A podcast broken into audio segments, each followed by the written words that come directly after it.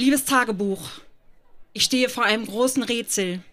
Ist Neri aus Ocean Girl eine Außerirdische? Hoffentlich nicht. Und wenn, dann wird es ja immer spannender. Ich wünsche mir nur, dass noch über 50 Folgen kommen. 50 war für mich eine sehr hohe Zahl damals. Ich würde so gerne nach Australien fliegen. Hin- und Rückflug würden 3000 D-Mark kosten. Nur Australien liegt auf der anderen Seite der Erde. Hier ist eine Zeichnung. Das kann nun nicht jeder sehen, aber ich malte die Erde. Australien, Deutschland, 20.000 Kilometer. Ganze 20.000 Kilometer sind diese beiden Länder voneinander entfernt. In Australien wird nämlich der Film gedreht und die Schauspieler leben dort. Warum muss eine tolle Person immer so weit weg sein? Aber eins ist sicher. I love Ocean Girl.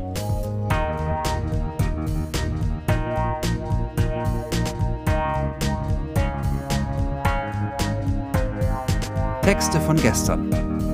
Erwachsene lesen Dinge, die sie als Kinder geschrieben haben.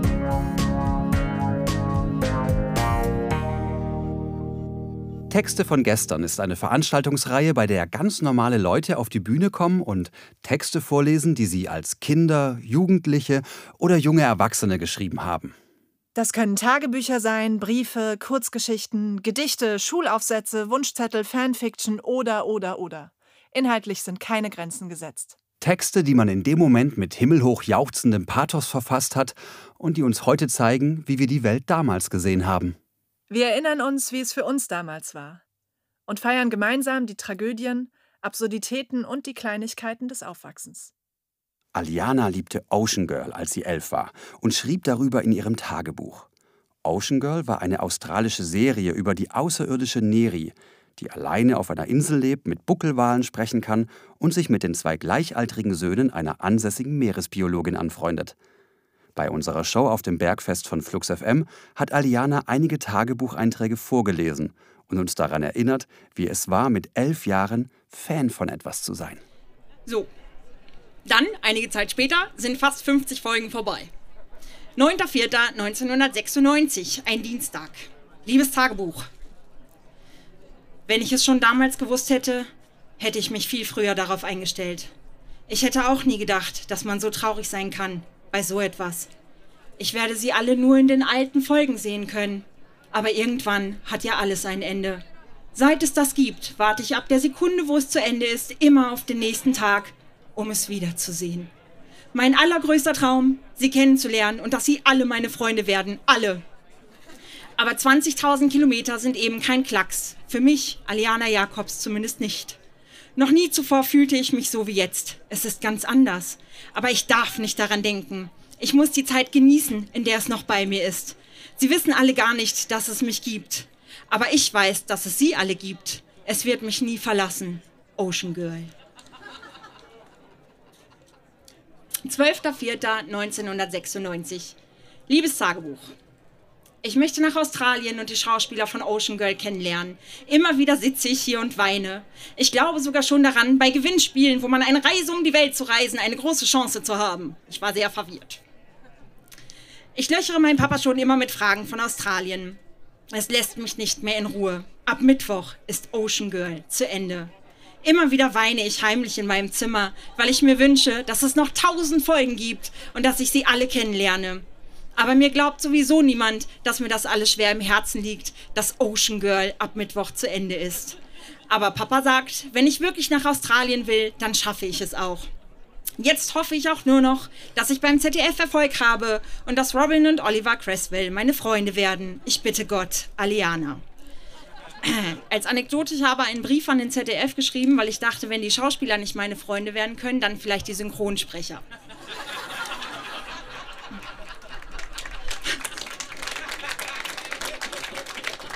Dankeschön. 11.05.1996. Liebes Tagebuch, wenn ich könnte, würde ich einfach fliegen. Am besten nach Australien. Ich möchte das Leben dort weiterführen. Niemand weiß, wie ich fühle. Ich fühle, dass ich einfach nicht mehr hierhin gehöre. Ich gehöre nach Australien. Ich fühle, dass mir dort irgendetwas passiert, was mit Ocean Girl zu tun hat. Ocean Girl hat mein Leben verändert.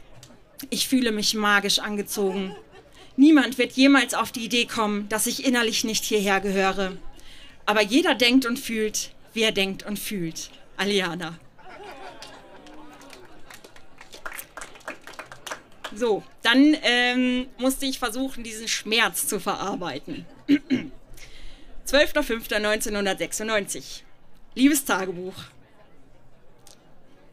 Auch wenn du von Spionen ununterbrochen beobachtet wirst, sie können dein Leben nie ausführlich beschreiben, denn sie wissen nicht, dass du etwas ganz anderes denkst, als du tust. Sie können tief in dich hineinblicken und trotzdem, die wichtigsten Dinge, an die man denkt, sind meist hektische, wunderbare, oft auch traurige oder wichtige Dinge eben. Du versteckst sie im Hinterkopf, um etwas Schönes in die Gedanken zu bringen. So kann selbst ein Spion, der tief in dich hineinblicken kann, doch nicht erkennen, was in dir vorgeht. Bei mir ist es so. Ich denke oder versuche an schöne Dinge zu denken, doch manches, was auch immer, schwirrt selbst noch nach einem Jahr in deinem Kopf herum. Auch wenn es schon ein, Erle ein Erlebnis von 1994 war zum Beispiel. Du wirst es vielleicht, wenn du Pech oder Glück hast, auch noch im Jahre 1996 in deinem Kopf haben. Deine Wünsche prasseln durchs Gehirn. Und du selbst willst manchmal einfach sterben. Du willst da sitzen, die Augen schließen und schlafen und nie mehr aufwachen. Doch selbst wenn es geschehen würde, denke ich manchmal, das Leben ist trotzdem so wie vorher, schrecklich oder schön, je nachdem. Diese Sätze bedeuten viel, denn sie selbst sagen einen Teil des Lebens aus. Sie handeln über mein Leben. Und siehe, sie fassen meine Geschichte zusammen. Sie drücken aus, dass du tun kannst, was du willst, aber niemand weiß, was wirklich in dir vorgeht. Das Stück meines Lebens, das hier steht, bedeutet, auch wenn du von deinen Eltern ständig beobachtet wirst, sie wissen nicht, was in dir vorgeht. Du kannst äußerlich fröhlich wirken, doch innerlich deine eigene Seele ist krank. Du denkst anders als deine Eltern. Du lebst in einer anderen Welt. Sie lachen manchmal über deine Gefühle, weil sie nicht wissen, wie das ist. Ich denke immer an diese Dinge. Ocean Girl. Es sind wichtige, traurige und schöne Dinge zugleich. Du machst dir Hoffnungen über eine Serie, doch du vergisst, es ist nur eine Serie. Doch für dich ist es mehr. Es sind deine Gefühle. Es wird dein Leben. Das ist halt so. Du denkst immerzu an dein zukünftiges neues Leben. Es verfolgt dich von Tag zu Tag, von Woche zu Woche, von Monat zu Monat, von Jahr zu Jahr und sogar von Jahrhundert zu Jahrhundert. Und eines Tages wird das Leben dein Wunsch erfüllt. Du musst nur abwarten, dein Schicksal führt dich und meistens zum Glück. Weine, mein Kind, weine. Lasse deine Gefühle sprechen. Aliana. 13.05.1996. Liebes Tagebuch, wenn du willst, kannst du alles. Doch wenn nicht, wirst du es nie erfahren. Wenn du stur bist, sprechen deine Gefühle nicht. Du weißt immer, was du denkst, andere wissen es nicht. Deine Geheimnisse sind deine Gefühle. Wandere immer weiter, immer weiter bis an das Ende der Welt, bis du dein Ziel erreicht hast. I love Ocean Girl. Jetzt kommt der letzte Eintrag. 14.05.1996. Liebes Tagebuch, ich fühle mich einsam und verlassen. Ocean Girl, wo bist du? Du weißt nicht, wie es ist, allein zu sein, doch wenn du es erfährst, wirst du Mitleid bei dir tragen. Du bist von Anfang an ein Mensch mit Gefühlen. Es kann aber nicht jeder sagen, er hätte Gefühle. Zwar hat jeder Gefühle, aber manche haben sie noch nicht entdeckt. Gefühle, was ist das? Gefühle, es sind Dinge. Das Herz leitet sie. Ich habe Angst, doch warum und wovor? Das ist ein Erbe. Denn wenn auch die Mutter oder der Vater Angst haben, aber nicht wissen, warum oder wovor, dann ist es ein Erbe. Aliana. Dankeschön.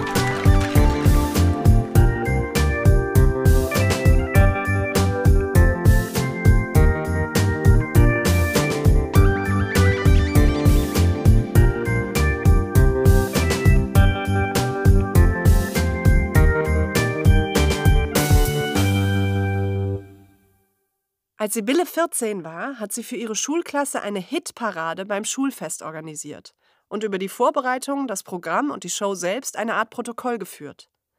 Was eine Hitparade in diesem Kontext ist, erklärt sie uns selbst. Eine Hitparade ist genau das, was es damals in den 80er Jahren war, nämlich eine äh, verschiedene Songs aus den Top 40. Die haben wir natürlich von der Kassettenrekorder abgespielt und wir haben uns dazu auf eine Bühne gestellt mit Lip Syncing. Wir freuen uns sehr auf Sibylle von gestern. Danke.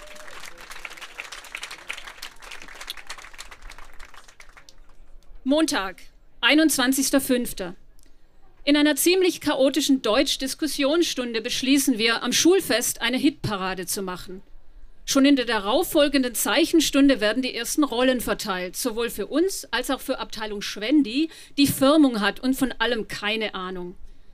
C ist fest entschlossen, Boyd George zu machen.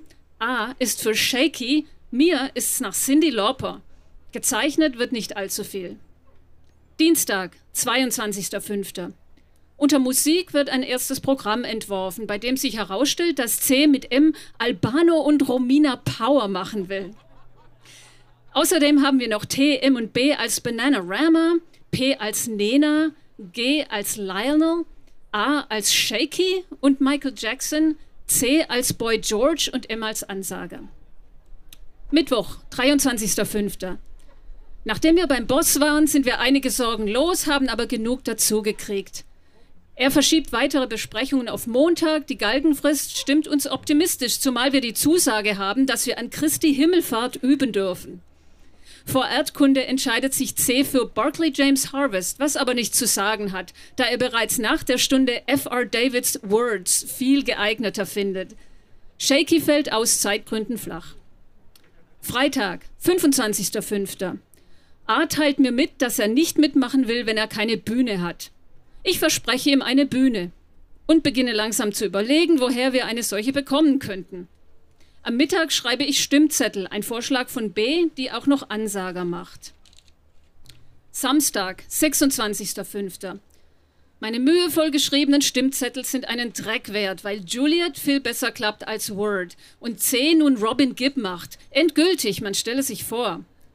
A und G wollen mal wieder aussteigen und ich wende meine gesamte Überredungskunst an, bis sie halt doch wieder zusagen. Sonntag, 27.05. Ich ziehe Stimmzettel ab und zerschneide sie. Stumpfsinnig. Montag, 28.05. Nach einer kurzen Conversation mit Herrn Ö sind wir doch sehr beruhigt. Wir entschließen uns für die Top 6 in der Hoffnung, dass der Boss uns mittendrin schon nicht unterbrechen wird, auch wenn es statt 15 bis 20, 30 bis 25 Minuten dauert. Dienstag, 29.05. M sagt als Ansager ab, weil er keine Zeit zum Üben hat.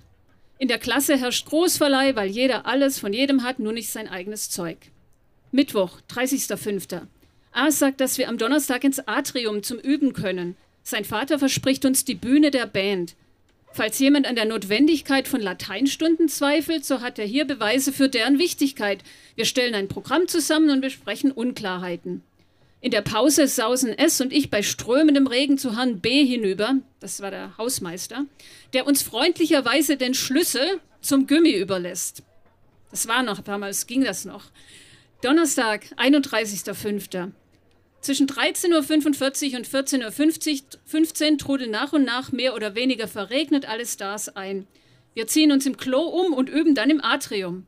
Dem Ansager, der doch kam, wachsen fast graue Haare, weil die Kollegen von der Technik diverse Schwierigkeiten mit dem Playback haben. Bis auf einige Aufregungen, Unauffindbarkeit der Schulschlüssel, Massenandrang in der Sternwarte, macht's aber allen großen Spaß und unter dem Mikroskop betrachtet ist ein Erfolg nicht zu übersehen. Freitag, 1.6. Langsam wird's ernst. Wir quatschen den ganzen Vormittag. B's Mutter stiftet für den Gewinner aus dem Publikum eine Kassette. Frau L. erklärt sich bereit zu fotografieren, obwohl sie noch nicht weiß, um was es sich handelt. Samstag, 2.6. Bei Frau L. lüften wir das Geheimnis. Nachdem sie eine halbe Stunde lang vergeblich versucht, Französisch zu unterrichten, dürfen wir Plakate aufhängen. In der zweiten Stunde pilgern wir mitsamt Stereoanlage hinunter zu Zimmer 31, wo wir unter Frau B.s Aufsicht alles noch einmal proben. Es gibt noch eine Zugabe. M und C, alias Echo Echo, nur dein Clown. Vom Boss erfahren wir, dass die Bühne draußen ist, was uns bei dem strahlenden Sonnenschein gar nicht unrecht ist. Am Mittag sind wir bereits vor 14 Uhr wieder da und versuchen noch einmal zu proben. Um circa Viertel nach drei haben wir Mädchen unsere zwei Pflichttänze absolviert. Ähm, das hatte ich vergessen, da stand dann aber danach in der Zeitung, dass sich die Mädchen aus der Mittelstufe ihr tänzerisches Können in einer Jazzgestaltung zur Schau gestellt haben. Ähm, genau, an vernünftige Beschäftigung oder gar Üben ist jetzt nicht mehr zu denken, da jetzt alle vom Lampenfieber gepackt sind. Herr Ö gibt uns eine Galgenfrist bis 16 Uhr. Ich verhindere zum letzten Mal, dass A uns im Stich lässt. Je näher der Zeiger der Uhr der vier rückt, desto weicher werden unsere Knie. Um vier Uhr ist es aber dann plötzlich vorbei. Wir drängeln uns raus. Die Massen im Schulhof drängen sich dichter. Am Anfang des ersten Liedes gibt es noch technische Schwierigkeiten, aber dann läuft alles glatt. Der ganze Mist, den wir bei allen Proben gebaut haben, ist vergessen. Zum ersten Mal klappt alles, sogar ein Schnelldurchlauf am Schluss. Das Publikum ist begeistert. Herr K. dreht einen Videofilm. Wir verteilen Stimmzettel und flüchten dann ins Zimmer 31, wo wir erstmal tief Luft holen, erleichtert, weil es so ein Erfolg war und ein bisschen verdattert, weil das, worauf wir uns zwölf Tage lang gefreut haben, zu schnell vorbeigegangen ist. A wird Sieger und bereut gar nicht, dass er doch mitgemacht hat. Wir räumen noch das teilweise bis zur Unkenntlichkeit verwüstete Zimmer 31 auf und können endlich essen, ohne Angst zu haben, dass der Magen alles wieder hochschickt. Montag, 4.6. Der Alltag hat uns wieder. In der Zeitung ist ein Bild von Banana Rama, unter das ein besonders geistreicher Journalist Cindy Lauper Girls geschrieben hat. In der Pause hängen wir das letzte Plakat ab und werden fast sentimental. Die begeisterten Reaktionen von Lehrern, Eltern und Schülern tun dann aber doch ganz gut. Im Zeichnen besprechen die Kerle, was sie in der nächsten Hitparade machen. Dienstag, 5.6. Das dicke Lob von Frau S. ist noch für uns nochmal wie Honig auf der Zunge. Frau K. sagt, dass der Film gut geworden ist und dass wir ihn nach den Ferien sehen können. Donnerstag, 5.7., also einen Monat später. Nachdem wir ungefähr 20 Minuten hin und her spulen, finden wir tatsächlich die richtige Stelle auf dem Videoband. Auch wenn der Film akustisch nicht ganz einwandfrei ist, tja ja, wird er doch mit ziemlichem Interesse verfolgt. Und das ist dann auch wirklich das allerletzte, das mit unserem Projekt zu tun hat. Wir können nur warten auf das Schulfest 1985. Danke.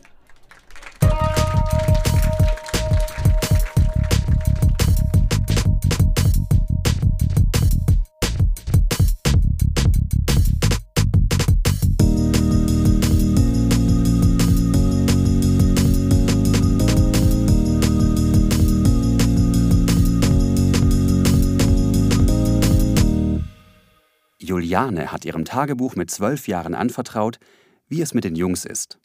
So viel vorweg, es ist kompliziert.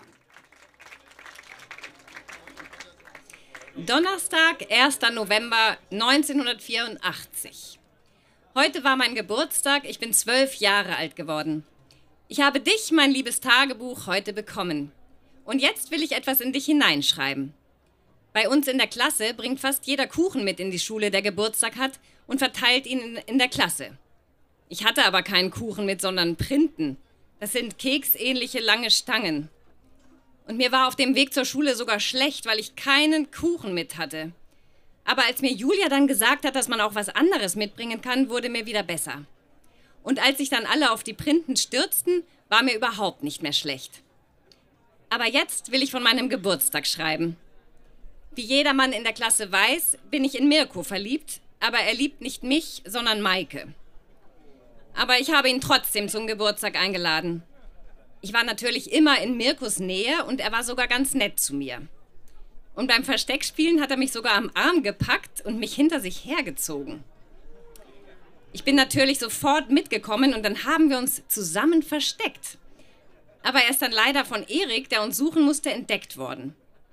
Er wollte Erik dann ablenken, damit ich mich abschlagen konnte, aber Erik hat mich dann doch entdeckt.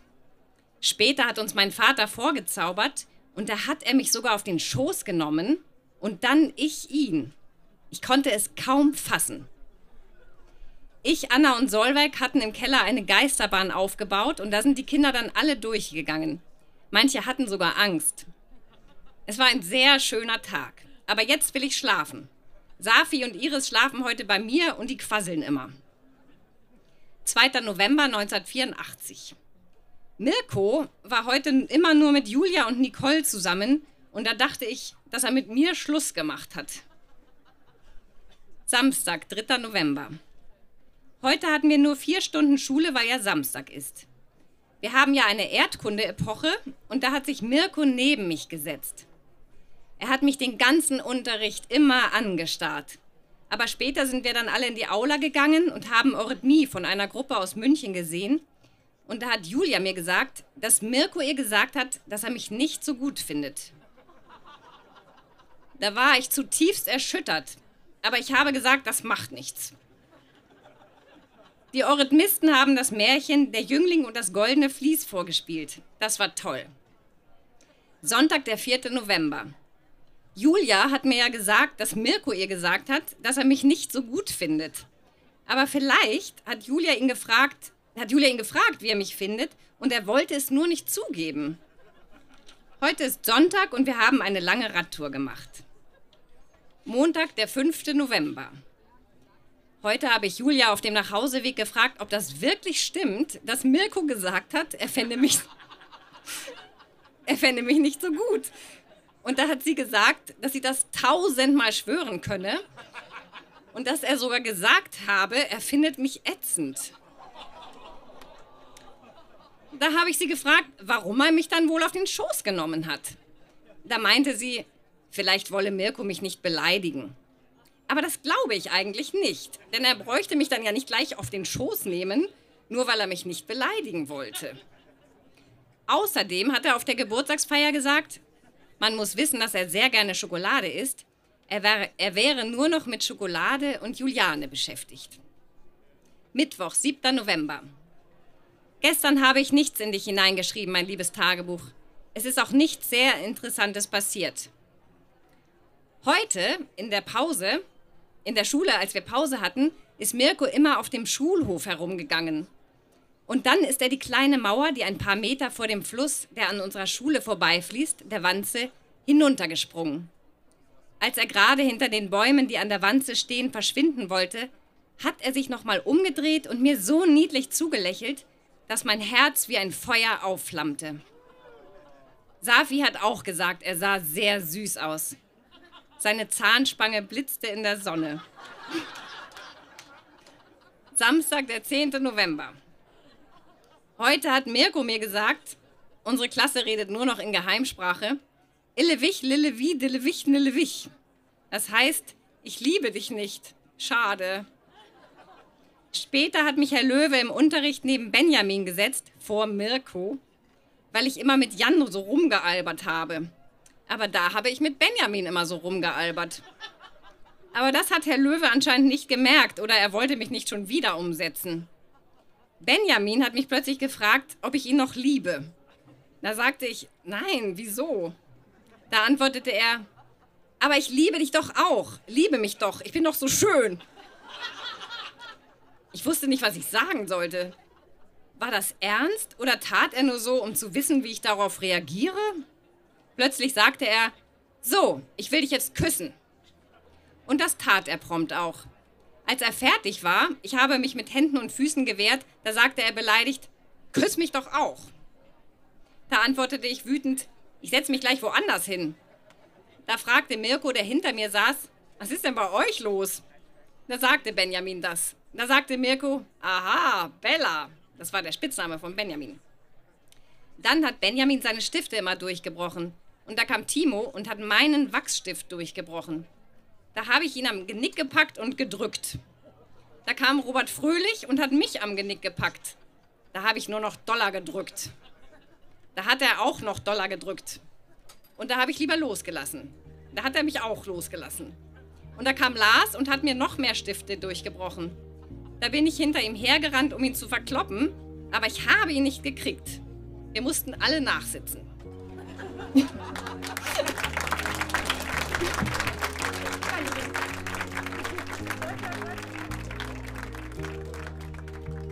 Das war die 16. Episode von Texte von gestern. Die nächste Folge mit Highlights aus unserer Show in der Hamburger Joko Bar kommt in zwei Wochen. Am 9. Dezember sind wir wieder im Berliner Monarch zu Gast. Wir freuen uns, wenn ihr kommt, ob zum Zugucken oder zum Mitmachen. Alle Infos zu unseren Veranstaltungen findet ihr wie immer auf unserer Facebook-Seite oder auf textevongestern.de.